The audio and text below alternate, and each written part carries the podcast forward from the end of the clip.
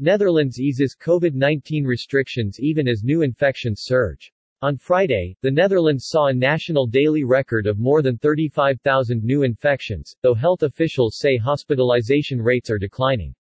Dutch officials announced that the country will be relaxing some of its harsh COVID-19 restrictions, with gyms and hair and beauty salons being allowed to open until 5 p.m. from tomorrow onwards. At today's press conference, the country's Prime Minister Mark Rutte announced that non-essential businesses will be permitted to reopen on Saturday, despite a growing number of infections in the Netherlands. We are taking a big step and that also means we're taking a big risk, Rutte said. Businesses and educational institutions that are reopening will still be subject to strict COVID-19 health rules that mandate the adoption of measures such as social distancing and masking.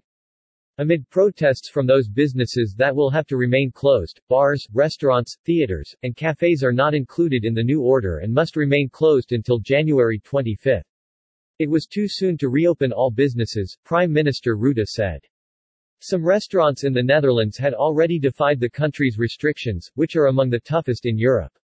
Those in Valkenburg, in the south of the country, reopened early with the blessing of the city's mayor, and numerous other municipalities have promised to follow suit in the coming days. Dutch businesses have faced a strict lockdown since December amid rising COVID-19 cases. On Friday, the Netherlands saw a national daily record of more than 35,000 new infections, though health officials say hospitalization rates are declining.